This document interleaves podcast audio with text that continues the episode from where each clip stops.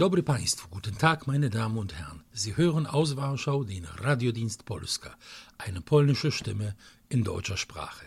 Wir melden uns mit den Themen der Woche, einer Sendung, in der wir die wichtigsten Ereignisse der letzten Zeit in Polen diskutieren. Am Mikrofon begrüßt sie Janusz Stitzner.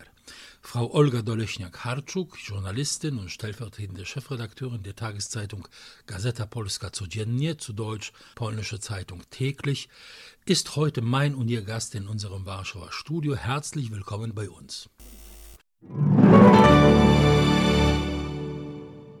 Reden wollen wir heute über folgende Themen. Nach den Wahlen ist vor den Wahlen. Erschöpft vom Europawahlkampf und von der Hitze bereitet sich Polen auf die Parlamentswahlen im Herbst vor. Polen verweigert sich einem neuen ambitionierten EU-Klimaziel, dem verbindlichen Umbau zur klimaneutralen Wirtschaft bis 2050 und bringt einen entsprechenden EU-Gipfelbeschluss zu Fall. Und Polen und die USA verfestigen ihre militärische Zusammenarbeit deutlich nach dem Besuch von Staatspräsident Andrzej Duda in Washington. Mitte Oktober 2019 stehen Polen Parlamentswahlen bevor. Der neue Wahlkampf hat noch nicht so richtig begonnen. An manchen Orten sieht man noch Plakate von der Europawahl. Nichtsdestotrotz bereiten sich die Parteien auf eine neue politische Schlacht vor. Lassen Sie uns kurz ein Resümee der Geschehnisse in der polnischen Innenpolitik ziehen in den vier Wochen nach der Europawahl. Beginnen wollen wir mit der Regierungspartei Recht und Gerechtigkeit. Sie hat die Europawahl mit knapp 46 Prozent der Stimmen eindeutig gewonnen und gilt im Augenblick als klarer Favorit für den Herbst. Laufende Umfragen deuten darauf hin, dass Recht und Gerechtigkeit ihre jetzige absolute Mehrheit behalten wird, aber auch eine Zweidrittelmehrheit gilt nicht mehr als ausgeschlossen. Dennoch bereitet sich die Partei auf einen harten Wahlkampf vor. Jarosław Kaczynski und andere führende Politiker warnen immer wieder davor, vor Erfolgen von Schwindel befallen zu sein.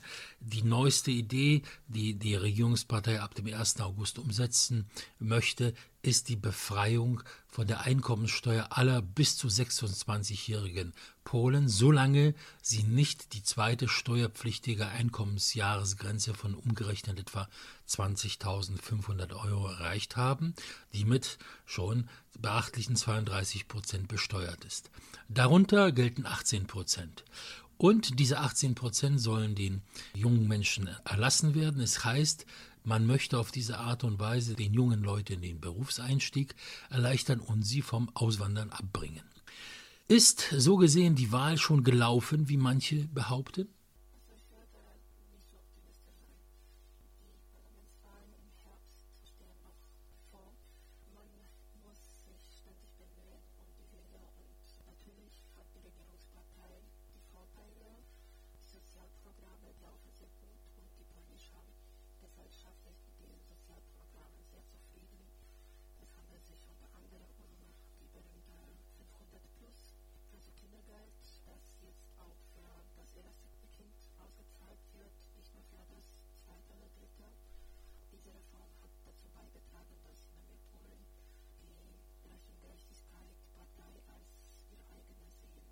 Es sind natürlich nicht nur die Sozialprogramme wie dieses neue Kindergeld, 500 Zloty für jedes Kind pro Monat, kostenlose Medikamente für Rentner über 75, diese erwähnten Maßnahmen, die den Jugendlichen den Berufseinstieg erleichtern sollen, sondern generell auch die größten Gegner dieser Regierung können nicht abstreiten, dass die wirtschaftliche Situation gut ist.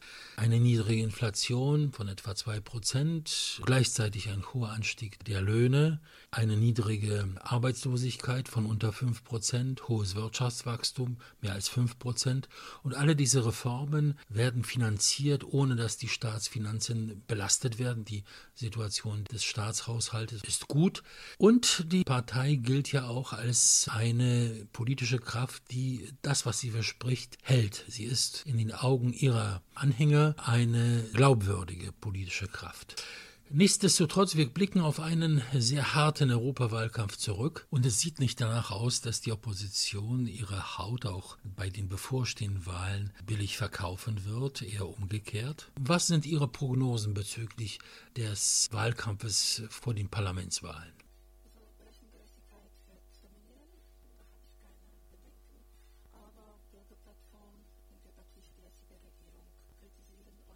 wir eine ganz große Schlacht haben in Polen auf dieser politischen Ebene.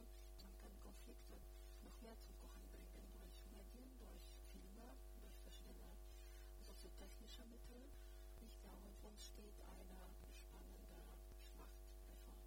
Recht und Gerechtigkeit äh, setzt seit Jahren eindeutig auf den direkten Kontakt mit den Wählern, vor allem mit ähm, den Wählern in der Provinz, Menschen, die oft am Rande leben, die die Opposition und ihre Anhänger nicht selten durch und durch verächtlich Biomasse nennen. Sie sollen aufgewertet werden durch Besuch hochrangiger Politiker in Kleinstädten auf dem Lande. Diese Strategie geht auf. Und auch äh, der Bonus der Glaubwürdigkeit, das haben wir ja schon erwähnt, ist äh, sehr wichtig. Zum ersten Mal, das muss ganz deutlich gesagt werden, erleben polnische Wähler, dass das, was versprochen wurde, weitgehend eingehalten wird.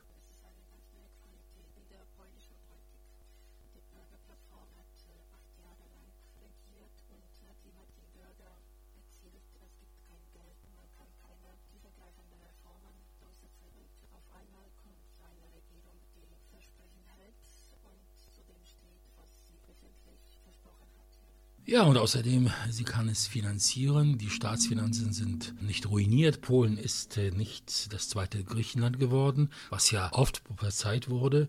Aber schauen wir jetzt äh, auf die andere Seite. Die europäische Koalition, die entstanden ist zu der Europawahl aus äh, der Bürgerplattform, der Bauernpartei, den Postkommunisten und einigen anderen zumeist sehr linken, kleineren Gruppierungen, also eine Sammelbewegung gegen Recht und Gerechtigkeit. Diese europäische Koalition hat die Wahlen verloren und sie ist heute dabei, auseinanderzubrechen. Im Augenblick, etwa dreieinhalb Monate vor den Parlamentswahlen, wissen die polnischen Wähler noch nicht, wie sich der Gegner von Recht und Gerechtigkeit formieren wird. Es kann durchaus sein, dass die Mitglieder der ehemaligen europäischen Koalition diesmal alle allein antreten, die Bürgerplattform, die Postkommunisten, die Bauernpartei und dazu noch die vom homosexuellen Aktivisten Robert Biedroń gegründete Partei Wiosna, der Frühling, die in der europäischen Koalition nicht dabei war und auf eigene Faust magere sechs Prozent der Stimmen bei der Europawahl bekommen hat. Jede dieser Parteien würde wahrscheinlich noch einige andere mit ihr verwandte politische Gruppierungen an ihre Brust drücken bei dieser Wahl. Aber eine solche Zersplitterung würde Recht und Gerechtigkeit die Aufgabe deutlich erleichtern. Diese Parteien wollen eigentlich die europäische Koalition fortsetzen, aber andererseits haben ihre Funktionäre Angst um ihre politische Identität, um ihre politische Selbstständigkeit, dass äh, sie von der öffentlichen Meinung irgendwann als überflüssig angesehen werden, wenn sie in einer so großen Koalition teilnehmen können. Wozu dann also die einzelnen Parteien? Und das macht diesen Leuten natürlich Angst. Glauben Sie an eine erneute europäische Koalition bei den Parlamentswahlen?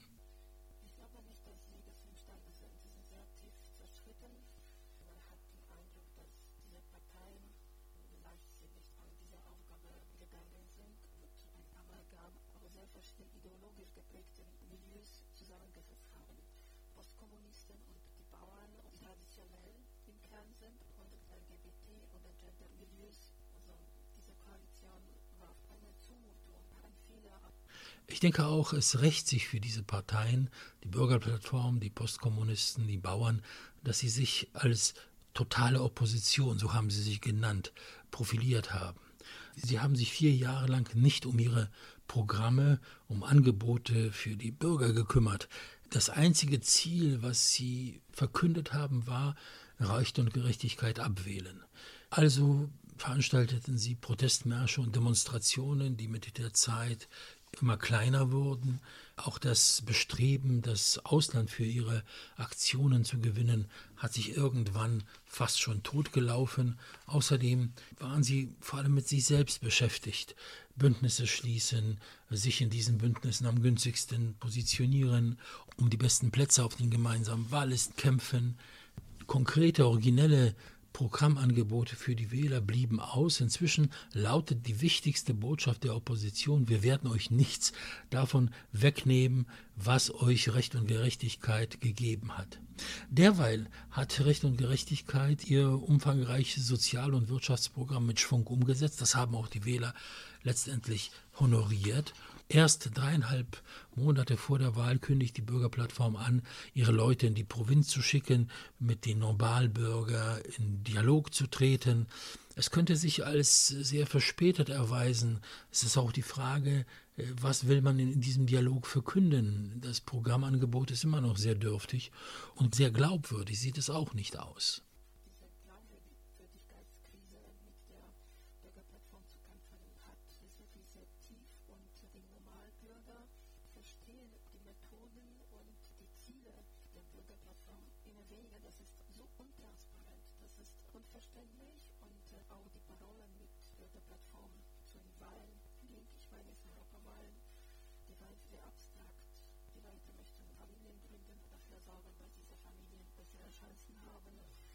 Wohnung, Arbeit, Familie, ein Auskommen, soziale und persönliche Sicherheit, das steht ganz oben auf der Wunschliste der meisten Polen nicht.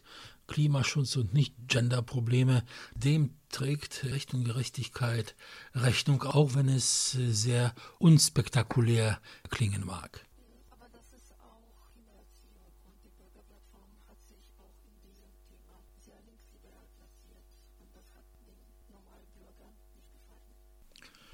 Alles in allem keine erfreuliche Situation für die Opposition und diejenigen, die die Daumen drücken, sowohl in Polen wie auch bei unseren Nachbarn, vor allem in Deutschland, wo es ernsthafte Analysen dessen, was in Polen stattfindet, kaum gibt.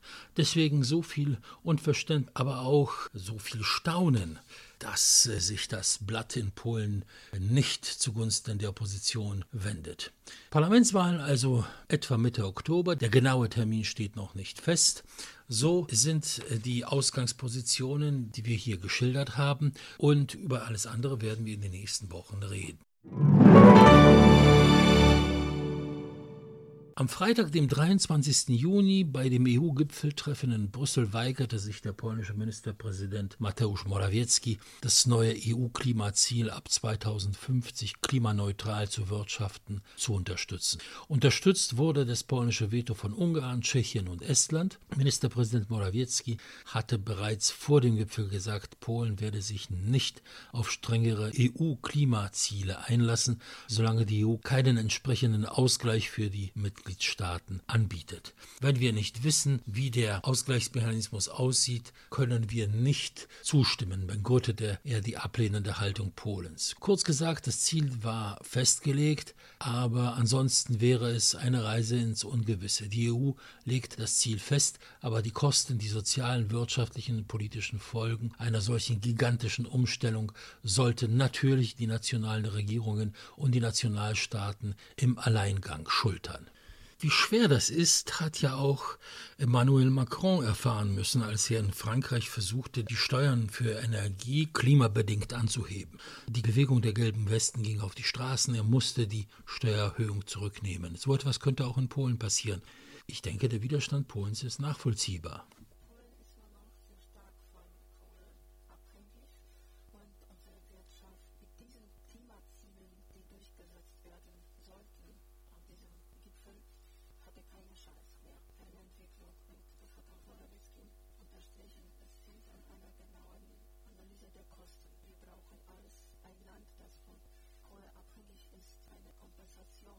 finanzielle Unterstützung, damit wir mit diesen sehr ambitionellen Zielen zurechtkommen. Es gab kein Angebot seitens der Europäischen Union. Man hat nur ein Ziel gesetzt und es gab keine konkrete Idee, wie das Ganze durchgesetzt werden sollte. Energiewende, das ist eine sehr seriöse Frage. Wenn man sich das deutsche Beispiel anschaut, die Energiewende in Deutschland ist nicht besonders gut gelaufen und es gibt sehr viele kritische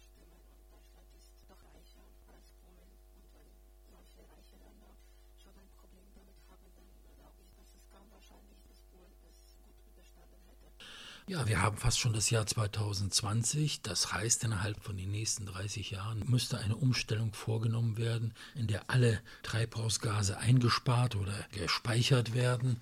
Man äh, geht komplett weg von der Energieversorgung durch Kohle, Erdöl, Erdgas hin zu Wind, Sonne und Biosprit. Alle Autos müssten auf elektrisch umgestellt sein. Die Kosten dafür wären kolossal. Es würde auch eine weitgehende Beseitigung der Industrie bedeuten. Wie sollen unter solchen Umständen zum Beispiel Stahl oder Zement hergestellt werden? Das Paradoxe daran ist, dass bei unseren unmittelbaren Nachbarn in Weißrussland, der Ukraine, in Russland sich niemand um CO2-Werte schert. Sie machen einfach weiter. Wir haben auch sehr vorbildliche Staaten in Westeuropa, die ihre Zementproduktion fast völlig eingestellt haben. Ihr CO2-Ausstoß ist gefallen. Aber sie importieren riesige Mengen von Zement aus Pakistan und Indien, wo alles in die Luft geblasen wird, was aus den Schornsteinen kommt. Hier sind die Klimaziele erfüllt, aber in Indien steigt dadurch der CO2-Ausstoß.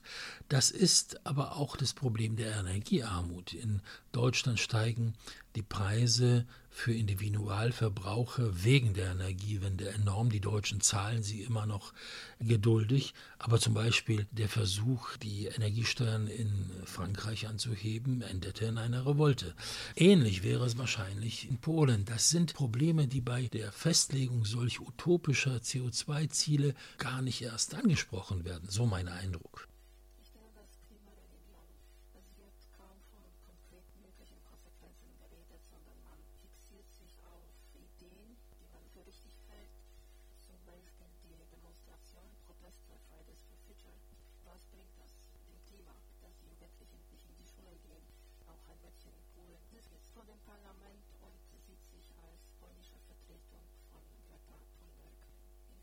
Gibt es da eine größere Resonanz?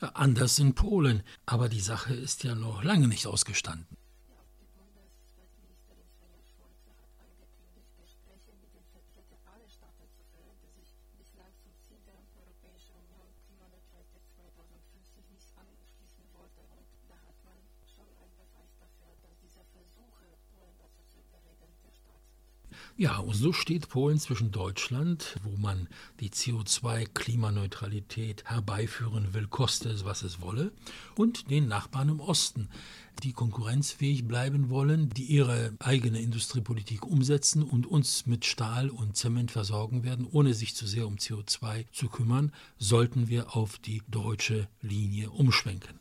Das alles muss man auf die Waagschale legen, um diese Diskussion aus unserer Sicht etwas wirklichkeitsnäher zu gestalten.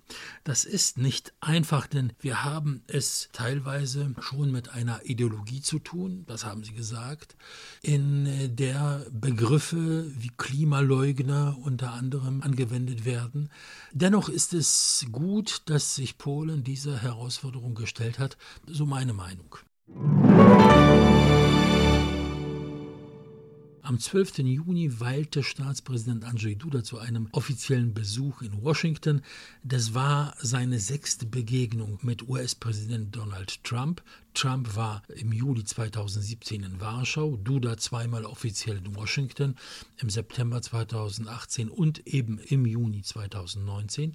Dazwischen gab es drei Begegnungen Duda-Trump am Rande internationaler Konferenzen.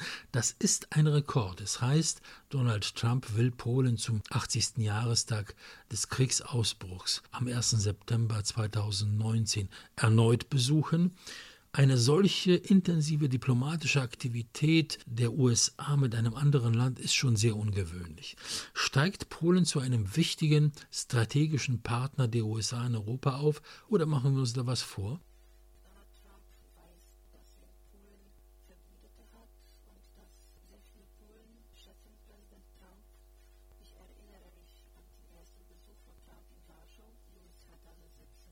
Ja, und seine mitreißende Ansprache vor dem Denkmal des Warschauer Aufstandes von 1944.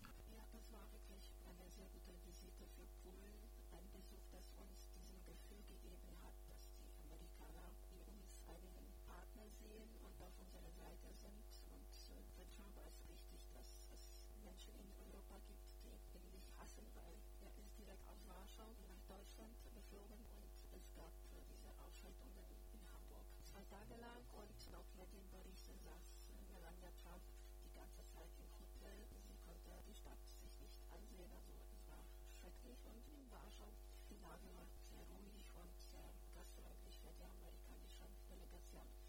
Die amerikanisch-polnischen Beziehungen sind jetzt an einem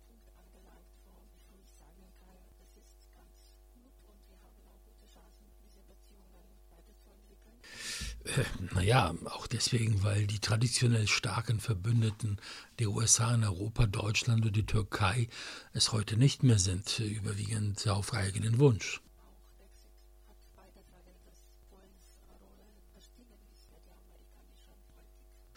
Naja, sagen wir so. Es ist eine Zeit, in der die Amerikaner in Europa nach verlässlichen Verbündeten suchen. Dasselbe tut Polen wegen Russland und deswegen, weil man sich, wenn es um militärische Abschreckung und militärische Sicherheit handelt, nicht auf die großen europäischen Partner verlassen kann.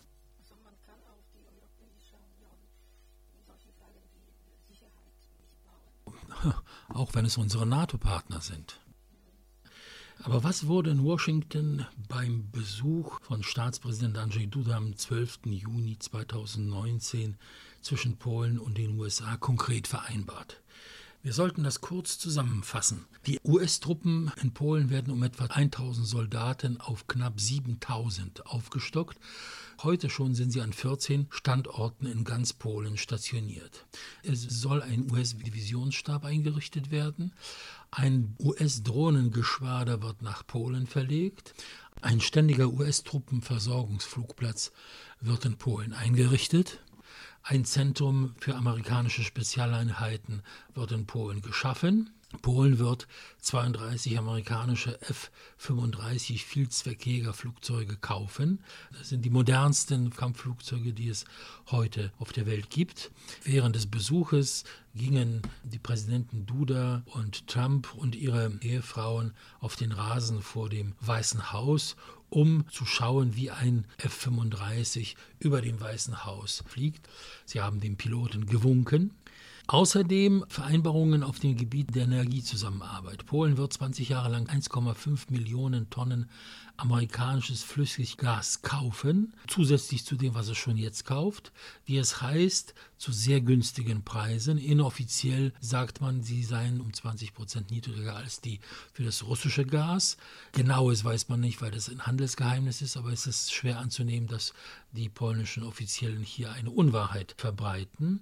Auch wichtig ist, obwohl kaum erwähnt wurde, ein polnisch-amerikanisches Memorandum über die Zusammenarbeit auf dem Gebiet der Atomenergie.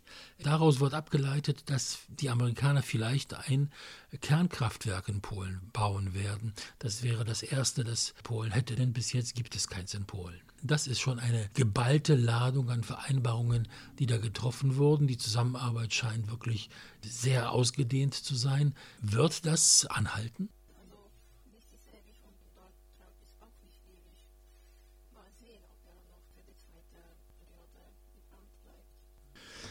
Naja, ich denke, das polnische Kalkül geht davon aus, dass je mehr amerikanische Truppen, je mehr amerikanische Investitionen und amerikanisches Geld hier sind, umso größer die Bereitschaft der USA, Polen in Not beizustehen.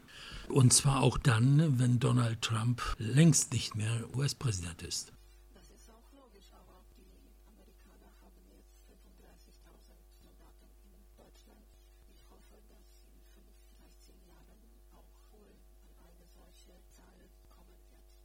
Es heißt ja auch, diese zusätzlichen 1000 Soldaten, die nach Polen verlegt werden sollen, werden nicht aus den USA, sondern aus einem der europäischen Staaten kommen. Deutschland, vielleicht Italien. Jedenfalls will Präsident Trump das globale Engagement in Europa nicht vergrößern, sondern die Gewichte verlegen Richtung Polen. Aber Sie beschäftigen sich viel mit der deutschen Politik. Das, worüber wir reden, die polnisch-amerikanische Annäherung, beobachtet man in Deutschland mit sehr gemischten Gefühlen. Skepsis und Abneigung sind dabei deutlich größer als die Zustimmung. Oder liege ich da falsch?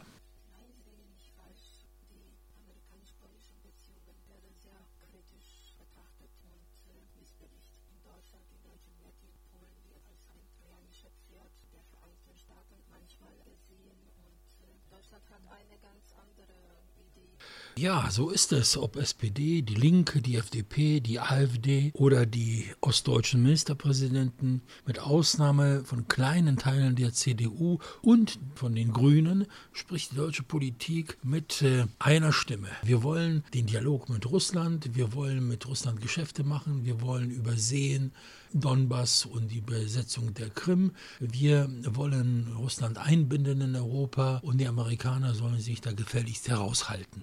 Die Staaten, die zwischen Deutschland und Russland liegen, werden bei solchen Äußerungen übersehen oder ihre Bedenken werden als übertrieben, störend, unangemessen abgetan. Das entzweit Deutschland und Polen ist eigentlich nicht gut.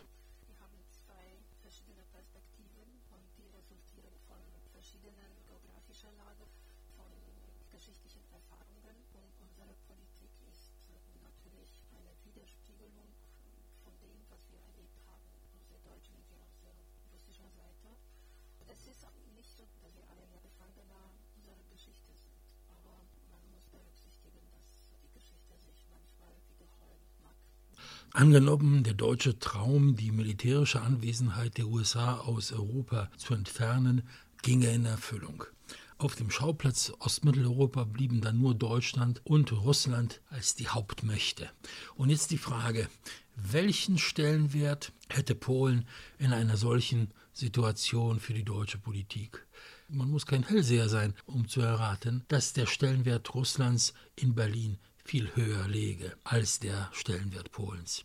Deswegen brauchen wir die amerikanische Präsenz in Polen. Je mehr, umso besser. Das war es eigentlich für heute, meine Damen und Herren. Wir haben in dieser Sendung alles zusammengefasst, was in der letzten Zeit wichtig war. Es war mir und ich hoffe auch Ihnen, meine Damen und Herren, eine Freude, Frau Olga Doleschniak-Hartschuk in dieser Sendung wieder einmal zu Gast zu haben. Vielen Dank für Ihr Kommen. Ihre Briefe und E-Mails, meine Damen und Herren, sei es mit Lob, Kritik oder Anregungen, sind uns stets willkommen. Janusz Stitzner und der Radiodienst Polska verabschieden sich an dieser Stelle. Bis zum nächsten Mal aus Warschau. Auf Wiederhören. Do usłyszenia.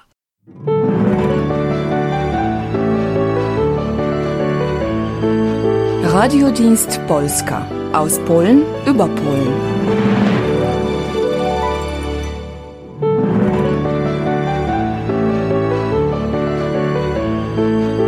Radiodienst Polska. Aus Polen über Polen.